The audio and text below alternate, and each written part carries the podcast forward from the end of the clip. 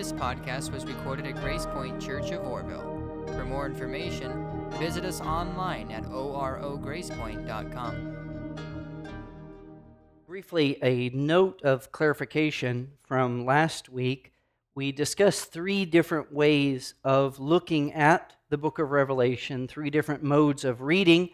And the last one, the third one that I described, I want to be clear, I didn't come up with that reading. That's a well established mode of reading. It's just the one that I find most compelling. I think it's the most faithful to the actual text of the book of Revelation, so that's why we're focusing on it. The three authors that I noted last week Warren Carter, Craig Koester, and Eugene Peterson are all three examples out of that third possibility. Anyway, let's jump into tonight's lesson. We have a lot of ground to cover. So, beginning in verse number 9 of chapter 1, verses 9 through 20, and this is the Son of Man vision. I, John, your brother and partner in the tribulation and the kingdom and the patient endurance that are in Jesus, was on the island called Patmos on account of the word of God and the testimony of Jesus. I was in the Spirit on the Lord's day, and I heard behind me a loud voice like a trumpet saying, Write what you see in a book and send it to the seven churches to Ephesus, and to Smyrna, and to Pergamum, and to Thyatira, and to Sardis, and to Philadelphia, and to Laodicea. Then I turned to see the voice that was speaking to me, and on turning I saw seven golden lampstands, and in the midst of the lampstands, one like a son of man, clothed with a long robe and with a golden sash around his chest. The hairs of his head were white, like white wool, like snow. His eyes were like a flame of fire. His feet were like burnished bronze, refined in a furnace, and his voice was like the roar of many waters. In his right hand he held seven stars. From his mouth came a sharp two edged sword, and his face was like the sun shining in full strength. When I saw him, I fell at his feet as though dead. But he laid his right hand on me, saying, Fear not, I am the first and the last and the living one. I died, and behold, I am alive forevermore, and I have the keys of death and Hades. Write therefore the things that you have seen, those that are, and those that are to take place after this. As for the mystery of the seven stars that you saw on my right hand and the seven golden lampstands, the seven stars are the angels of the seven churches, and the seven lampstands are the seven churches. This scene in Revelation opens with the audience hearing John introduce himself as their brother. I, John, your brother. John goes on to describe how he was in the Spirit on the Lord's day when he hears a loud voice like a trumpet. Now, there are two things here to briefly note before we get to the vision itself. First of all, John says he's in the Spirit. This is him being caught up in God's Spirit. He's going to receive something from God that comes through the Spirit. It's not a vision that he works out with pencil and paper, but this is a spiritual experience for John. Secondly, notice right from the get go, and we're going to see this throughout the book of Revelation, John's repeated use of the words as and like are a signal that the elements in the vision that John sees and the visions he will see, they don't really fit within the boundaries of normal speech. So John's using analogies, similes, metaphors from ordinary human experience. He said, I heard a voice like a trumpet. It wasn't a trumpet, but this is as close as he can get. He's drawing on things from human experience to paint us a picture of what's happening in the cosmic realm. So he's going to use this type of description a lot. One like a son of man, one like this. I saw something as this, which is again a caution not to flatten these things out into literal language. There's a lot of symbolism, a lot of metaphors here. Warren Carter, the scholar that I quoted last week, he likens John's visions to something akin to a modern day music video where you just have image piled upon image, creating a collage type experience where it's just one image heaped on another, and they may not always seem like they have nice, clean lines between them, but that's the way that the experience is constructed. So, John, this is a beautiful phrase, turns to see the voice, and he sees one like a son of man. And this Son of Man has words of commendation and critique for his seven churches. This is what sets the tone for the entire letter. Everything that follows follows from this. John sees one like a Son of Man who is going to speak, who's going to give instruction, who's going to talk about his churches. Even though he's going to speak, what this vision does is it reveals to us right from the get go that Revelation doesn't just convey information. The vision confronts John and now his audience with the presence of a living being, the Alpha and the Omega. It's this confrontation with the living Christ that causes John to just fall down like he's dead. John doesn't fall down like he's dead because he got some amazing bit of information. He falls down like he's dead because he's confronted by the presence of the living Christ. The living one, however, reaches down, puts his right hand on John, and says, Fear not. The point of the vision is not to scare John. Yes, this Son of Man is a scary looking character, but the goal of the vision is not fear. Something else is going to happen. And that's what I want to explore for a little while tonight. If the point of the vision is not to scare John, and that's clear that it's not the point because Jesus says, Fear not, then what's the point? What is this about? Now, as I mentioned last week, the book of Revelation is full of references to the Old Testament, the Hebrew Scriptures. Most of the images, the symbols are all drawn right out of Scripture. The thing is this Revelation doesn't stop to explain any of that. It assumes you already know your Bible. The book of Revelation assumes you've been faithfully reading Isaiah and Zechariah and Daniel, and you've been immersing yourself in the language and the imagery and the symbols, so it can just allude to these things, echo these things, and carry right on, and you're supposed to get it. Clearly, it doesn't work that simply. That's why we're doing the lesson, because we're going to have to slow down and say, okay, well, where, where do these images come from? What are they pointing us towards? So, for example, the very first designation, one like a son of man, this comes from the book of Daniel. In Daniel chapter 7, Daniel describes a vision that he has. In beginning verse number 13, Daniel says, I saw in the night visions, and behold, with the clouds of heaven, there came one like a son of man. And he came to the Ancient of Days and was presented before him, and to him was given dominion and glory and a kingdom, that all peoples, nations, and languages should serve him. His dominion is an everlasting dominion, which shall not pass away, and his kingdom one that shall not be destroyed. John is evoking this imagery that this vision that he sees, yes, it's Jesus, but it's not a pale Galilean with flip flops and kind of a goofy grin wandering around. This is a towering figure, really awe inspiring. If you want to think about the word awesome, we kind of, we, well, not kind of, we really have ruined the word because we apply it to things like pizza. Well, that was an awesome pizza. Well, then you have a vision like this, and what word are you going to use? You've already wasted awesome on pizza. This vision is what you need to save a word like awesome for. Not a small character. This is one where, like, whoa, wow. Well, John falls down like he's dead. That's how awesome it really is. John sees this character that reminds him of Daniel's vision this one to whom dominion and authority and power is given. And he begins to describe this person. And the first thing that he begins to describe is the location of the Son of Man. John says this one, like a Son of Man, is located in the midst of the lampstands. And as we read, the lampstands are identified as churches. Now, next week, we're going to talk a little bit more about these churches, but just let me give you a preview of these churches. They have a lot of issues. They are not perfect, not even close.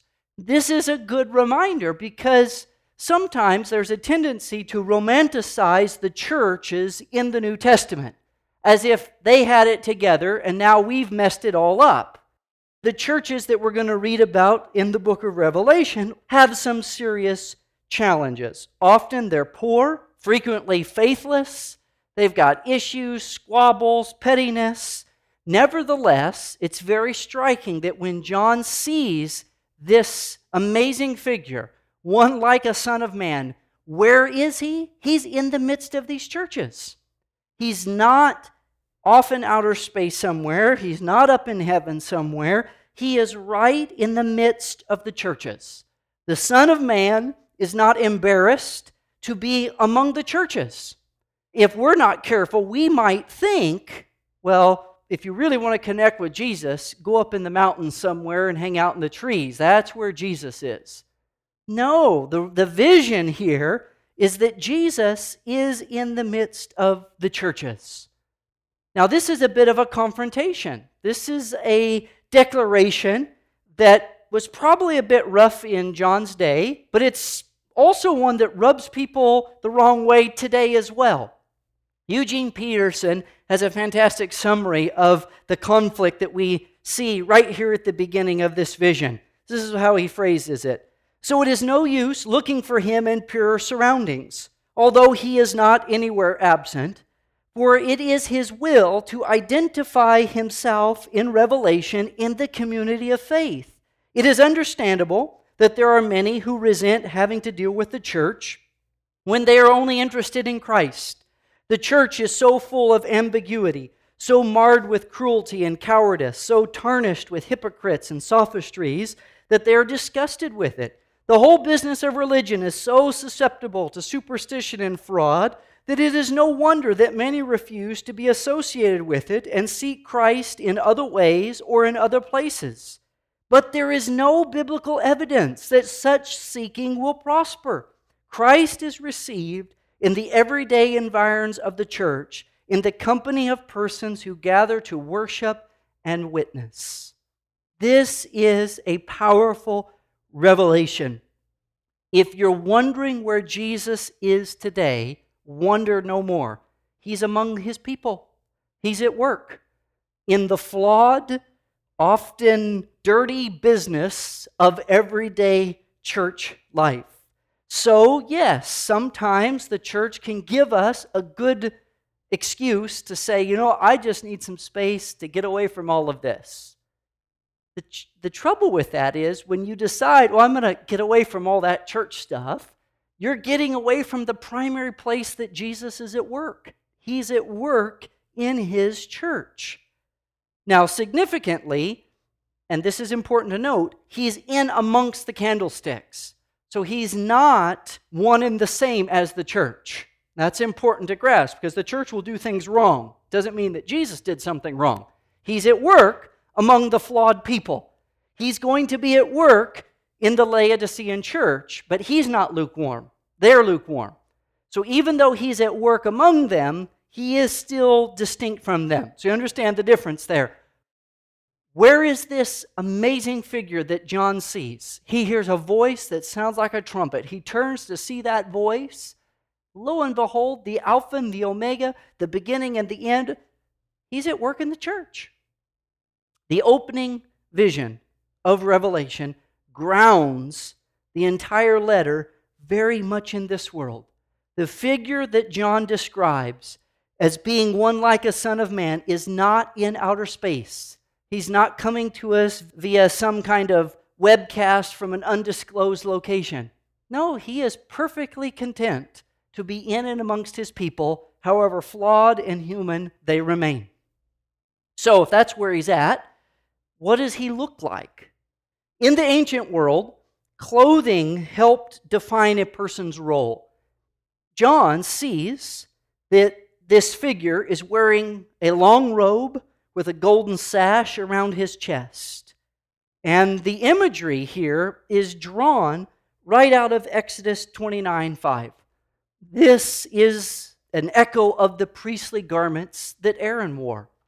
So we find the, the Son of Man, he's in the churches, and now we learn, based on his clothing, that he's a priest. Now, what do priests do? A priest in Scripture is a bridge. The priest presents God to the people and presents the people to God. It's the pathway that brings together the divine and the human. So, this character that John sees is one who's mediating. He's bringing two realms together as a priest. And we know he's a priest by the way that he dresses. He's bridging some gap. He's in the churches, uniting heaven and earth together in his person, in the work that he is doing. This is a good reminder about what church is supposed to be. It's not just a place you hang out, it's sacred space. It's where the two worlds come together. Christ at work in the church makes this into a place of reconciliation. It's not an accident that Paul describes our ministry as the ministry of reconciliation. Remember, as I said last week, John isn't going to introduce so much new information as he is going to present to us established themes, motifs, principles with different images, different perspectives. So Paul will say, We've been given the ministry of reconciliation. John says, I saw one like the Son of Man. He's dressed like a priest right in the middle of the church. Then John goes on to say, The hairs of his head were white, like white wool, like snow. More imagery. What is this signaling? Signaling that this character that John sees, he's pure. There's no deceit, there's no hidden subtext. What you see is what you get. He's not running a scam on you, he's not trying to sneak up on you. He's front and center. Here I am. This is what I stand for. Isaiah 118. Come now, let us reason together, says the Lord. Though your sins are like scarlet, they shall be white as snow. Though they are red like crimson, they shall become like wool. The psalmist writes in Psalm 51 and 7 Purge me with hyssop, and I shall be clean. Wash me, and I shall be whiter than snow. This is not a shady character that John sees. This is someone who you can trust in a world full of subtexts where everybody's got some kind of scam going on. John says, No, this guy is the real deal. Not only that, but the white hair also signals wisdom.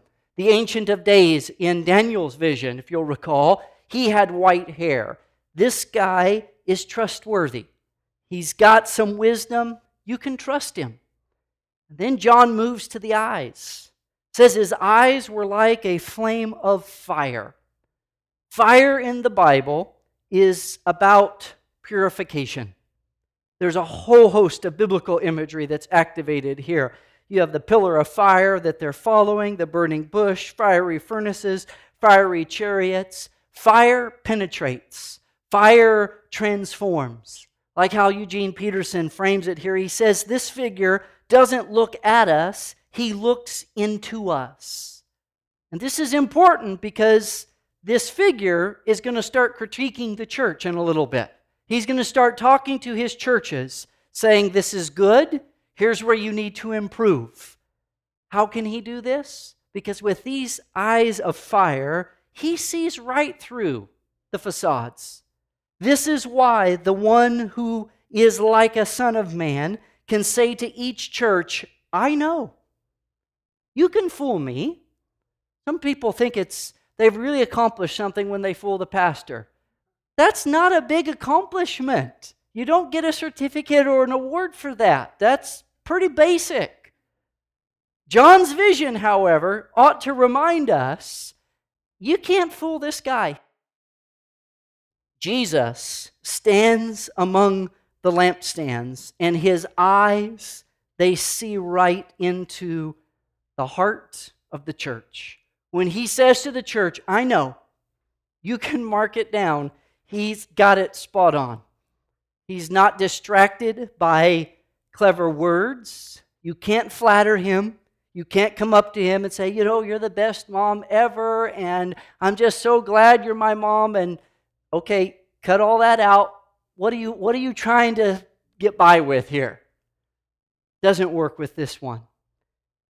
Onto his feet, John says, they're like burnished bronze, refined in a furnace. Now, the image in Daniel's visions, there's another image there. That one had feet of iron and clay, which is not real stable. Because in Daniel's vision, they had this rock came flying out and hit the feet and it shattered and the whole thing fell down. John, when he sees one like the Son of Man, that he didn't have metal feet, John says they're like burnished bronze. They're stable. Whatever he steps on, it's going to get crushed. He's not worried about stickers. He's not worried about getting a flat tire. When you have feet like this, you can walk over anything. And not only that, but this image of them being burnished, this is bronze that's gone through a furnace. It's been tested in a fire. This is a sure thing. The Son of Man is not a rookie. This is not one of these ships on its maiden voyage. This guy's been around, he's been through some things. And this is a good reminder for us because sometimes people act like, well, you know, the teachings of Jesus, that's kind of naive. You know, that stuff doesn't really work in the real world. Nice guys finish last. You can't go around forgiving people and being nice and expect to survive. This image says, stop with all that nonsense. This guy has been through the fire.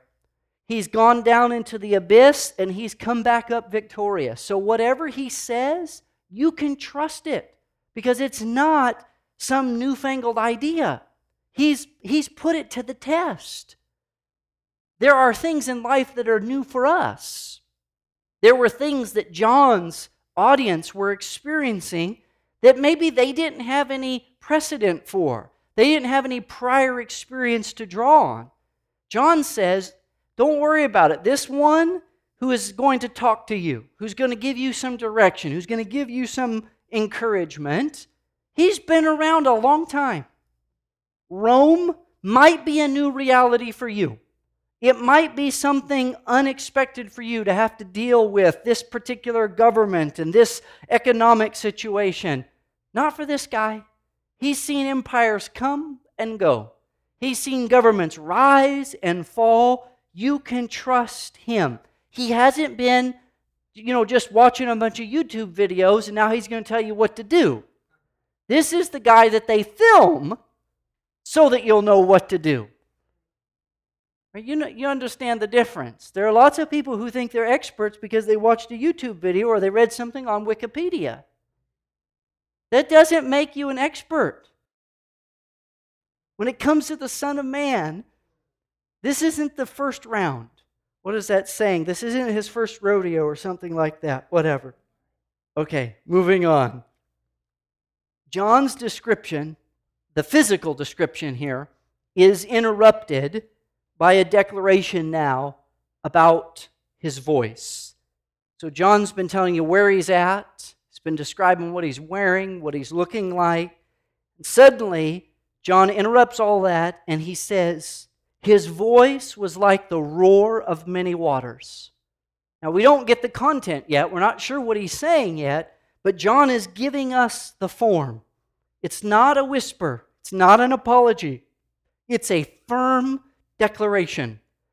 And John's audience, when they heard this phrase, like the roar of many waters, their minds would have immediately gone to the fact that this is what happens when God shows up. This sound of the roaring water often signals in Scripture a theophany, which is just an appearance of God. Think about when God came down on Mount Sinai. There was smoke and fire King James, I think, has one of the best translations of this. It said, Mount Sinai was altogether on a smoke, shaken. There's fire and all of this. In, in the book of Ezekiel, opening chapter, Ezekiel has a vision the chariot that comes with the presence of God on it, and wheels and all kinds of stuff flashing and zipping around. And in verse 24, Ezekiel says, Wherever this chariot would go, there was this sound like many waters, like the sound of the Almighty. So, in the midst of this description, John inserts, Oh, and you should have heard the sound. I wasn't just seeing something. This vision that I was experiencing, it was, it was a full sensory experience. I'm describing this, but you have to understand there was a sound that went with it. This roar. And I wish I could roar, but if I did, it would just be so anticlimactic, it, it wouldn't work. So just imagine in your head, this is where I need a YouTube clip of a lion or something, just like I almost tried, you know, like whatever. Now, this roar, and this is going to again come up again and again in the book of Revelation, is another one of those places where there's an interesting overlap between the imagery, the visual, the sound, the experience that John is having relative to Jesus, and words, images that are typically associated with God. So, this Son of Man figure, he's not just another great warrior, but John's using a lot of language that's connected to descriptions of God. Now, right after John describes this sound, moves to the third piece of this description. So we've got location, we've got appearance, now, John's going to describe what this guy's doing. And he starts off by saying, In his right hand, he held seven stars. For most folks, I have to say most, because there still are some people that have to read the horoscope every morning and figure out what they're going to do, but most folks kind of moved on from that. But in the ancient world, the preeminent science was astrology the elites were the people who mapped the stars, and they didn't just map the stars because they thought this was a nice exercise in astronomy, but in their minds, the heavenly bodies, these celestial bodies, somehow governed the affairs of earth. And again, you still see this in people who pay any attention to astrology, where, oh, my sign, such and such, this means I'm this kind of person that somehow there's a connection between the heavenly bodies and the goings on on this earthly plane. And some folks have even suggested that ancient people thought there were seven planets. it's hard to verify that kind of thing. Could be. Seven's also the number of completion. So maybe this is a symbol he's got all of the planets. So whether they thought there were actually seven or whether seven just represented all of them, regardless, in John's vision, this Son of Man figure, he's got them all in his hand, in his right hand. The right hand is the hand of power, of strength. And what John is recognizing here is this awesome character who's in and among his churches. He's a priest, he's bridging heaven and earth. His eyes are piercing bronze feet, voice like just this roar that reminds us of the presence of God. And in his right hand, he's got the whole host of heaven. This is a powerful God. Whatever it is that you think is controlling stuff on this earthly plane, whatever it is that you think is shaping your destiny, the destiny of the church, the future of the church, all of these things, people trying to calculate what should I do today based on this and based on that, and what season is it, and where is this planet, and what's this sign. John says, You don't even have to pay attention to that because this guy, he's got all of that in his hand. Whatever else may happen, John has seen the boss man, so he's not worried. He's not going to be distracted by seasons and omens. John doesn't need a sign of the times. He's got the Son of Man right here at hand. He doesn't need a omen in the heavens. He doesn't need prevailing opinion. John recognizes the future of the church is not in the hands of Babylon. It's not in the hands of Rome. It's in the hands of the Son of Man who is right in the midst of his people. And this assurance is going to undergird the rest of the revelation. If you're worried about where Jesus is, let me solve it for you. He's right here in the midst of his people. If you're worried about who's controlling the future, John says, let me just solve that for you too. Whatever the powers are, they're in the hand of Jesus. And John says, not only are all these things in his hand, but out of his mouth, there's coming a two edged sword. Now, if you Google this, people actually have pictures of an actual sword coming out of the mouth of Jesus standing there in the candlesticks. It's not a literal sword, it's an image that reminds us of the Word of God. The sword in this passage, it's the Word of God. And this is an important component that works hand in hand with this recognition. The powers that be are in the hand of Christ. Now, how does he exercise that power in our world? The default for John's audience is very similar to what probably most folks would say today. Well, you get the biggest army. You get the gun. You get the big stick. The guy with the biggest muscles wins. John says, Hold up. You need to understand something. Yes, he has all the cosmic powers in his hand, but the way that he exercises power in our world is from the words that proceed out of his mouth. It is the words of the living Christ that bring about transformation and change, not might makes right. This is not about we're going to beat you up, we're going to make you do anything. This is about the words of Christ being the power that's transforming, that's changing, that's undergirding. What is our confidence? It's the word of Christ. It's the words of Jesus to his church. They're not just suggestions, they're not good ideas, they're not witty sayings. They cut, they divide, they evaluate, they empower, they transform. The writer in Hebrews said it like this in Hebrews chapter 4, verses 12 and 13 For the word of God is living and active, sharper than any two edged sword piercing to the division of soul and spirit, of joints and of marrow, and discerning the thoughts and intentions of the heart. And no creature is hidden from his sight, but all are naked and exposed to the eyes of him to whom we must give account. Jesus himself in John chapter 6, verse 63 said, The words that I have spoken to you are spirit and life. In Matthew 24, 35, Jesus said, Heaven and earth will pass away but my words will not pass away. If you're looking for change, you need to look to the words of this living Christ. Don't rely on your own skills. Don't rely on your own ability. Don't rely on the powers of the, the world around you. If you want to know how things get done, it's through the word of this living Christ, this one who is Alpha and Omega, beginning and ending. See, isn't this so much more interesting than who's the Antichrist? Like, who cares about Donald Trump and Obama and all of that nonsense? This is the guy that I find really fascinating. This is the one that I want to pay attention to. John says his face, right? It just keeps on going. His face was like the sun shining in full strength. Now, light is revelatory, light illuminates, it reveals hidden things, but it's also the metaphor of blessing.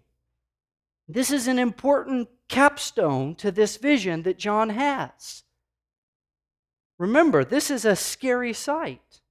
This is an intense vision. If you saw this, you'd be on the ground too. It's wild.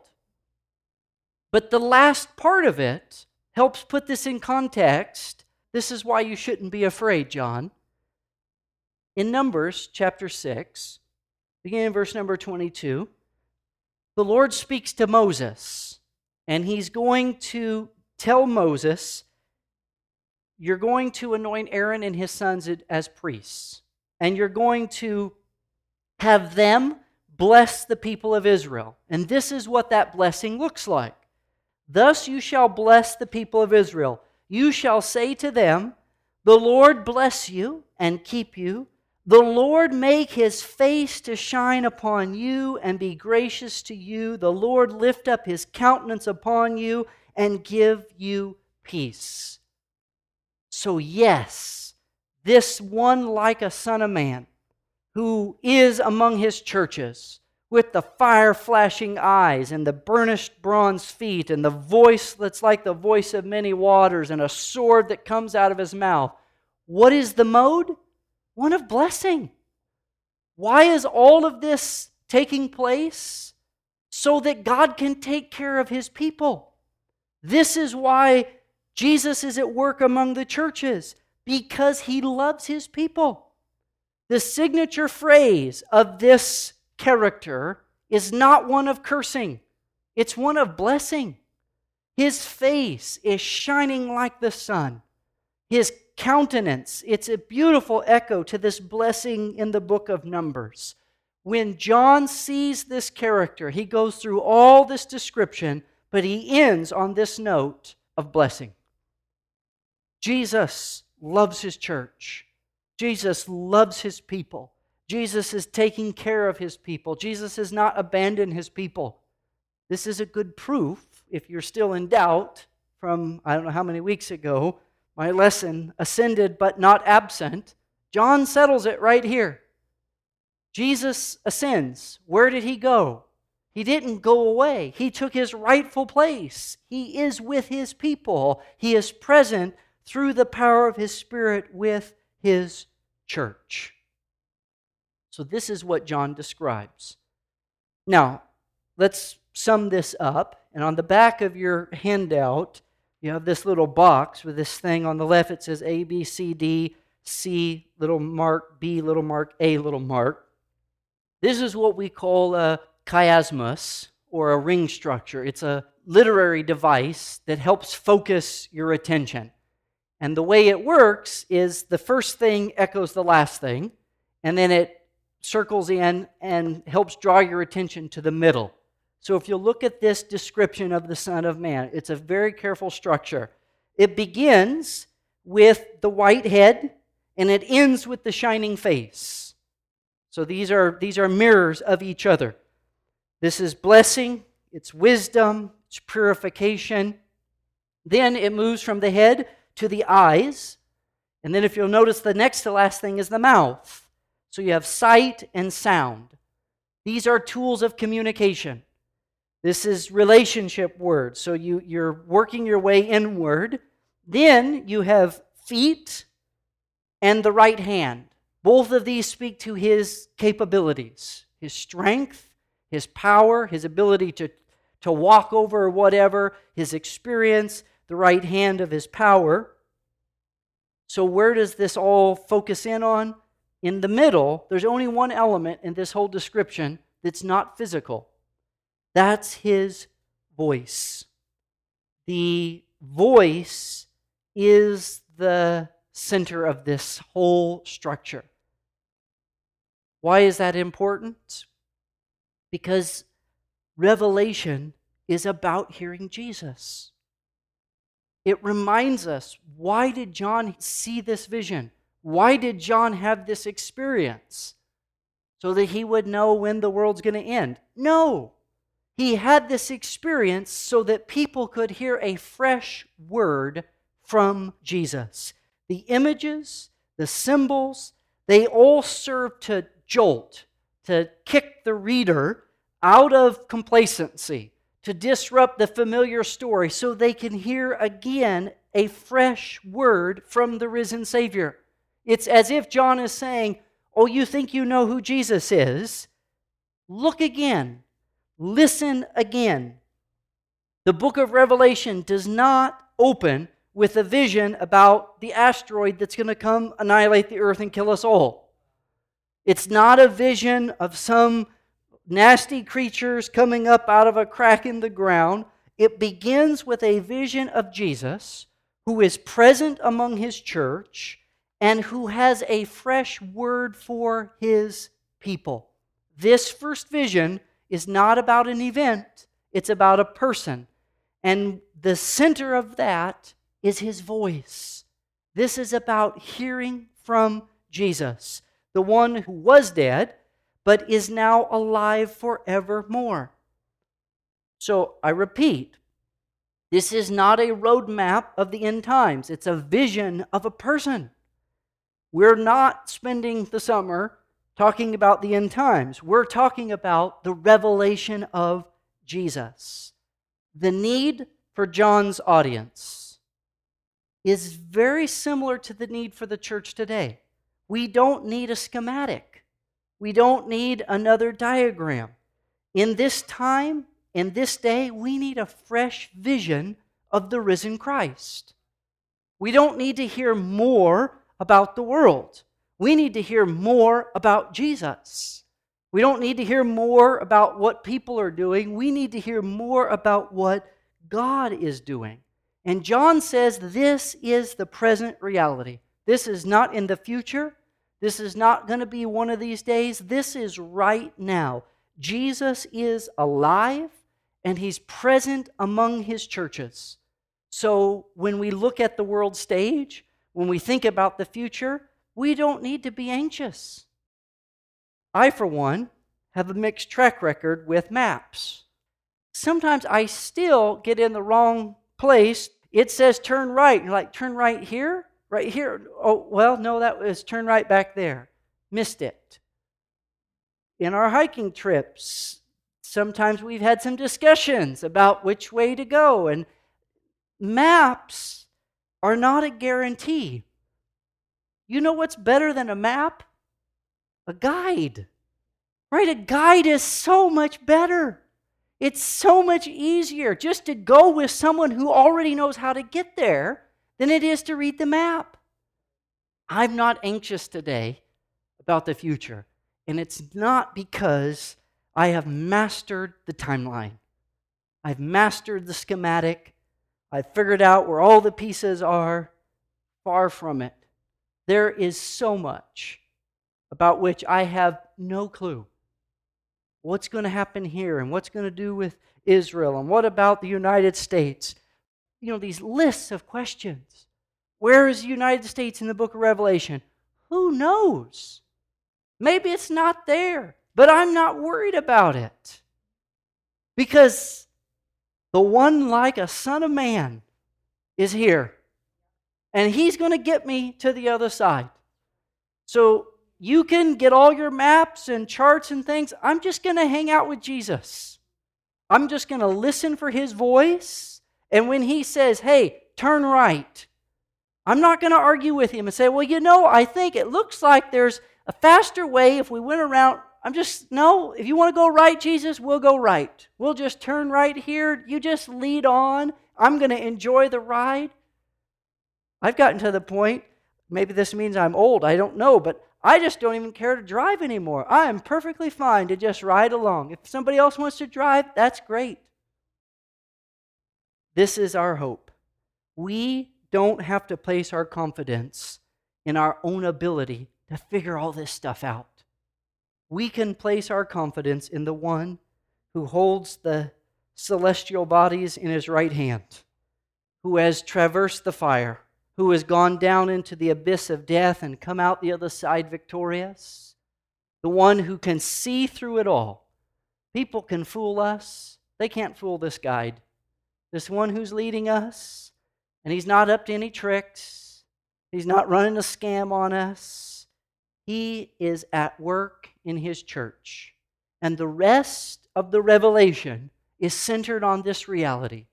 As we move forward and look at all these other scenes, the radically simple idea is this we're just going to get the view of reality through the eyes of this Christ who is alive and present among the churches. We're going to get his perspective on worship. We're going to get his perspective on time. We're going to get his perspective on evil.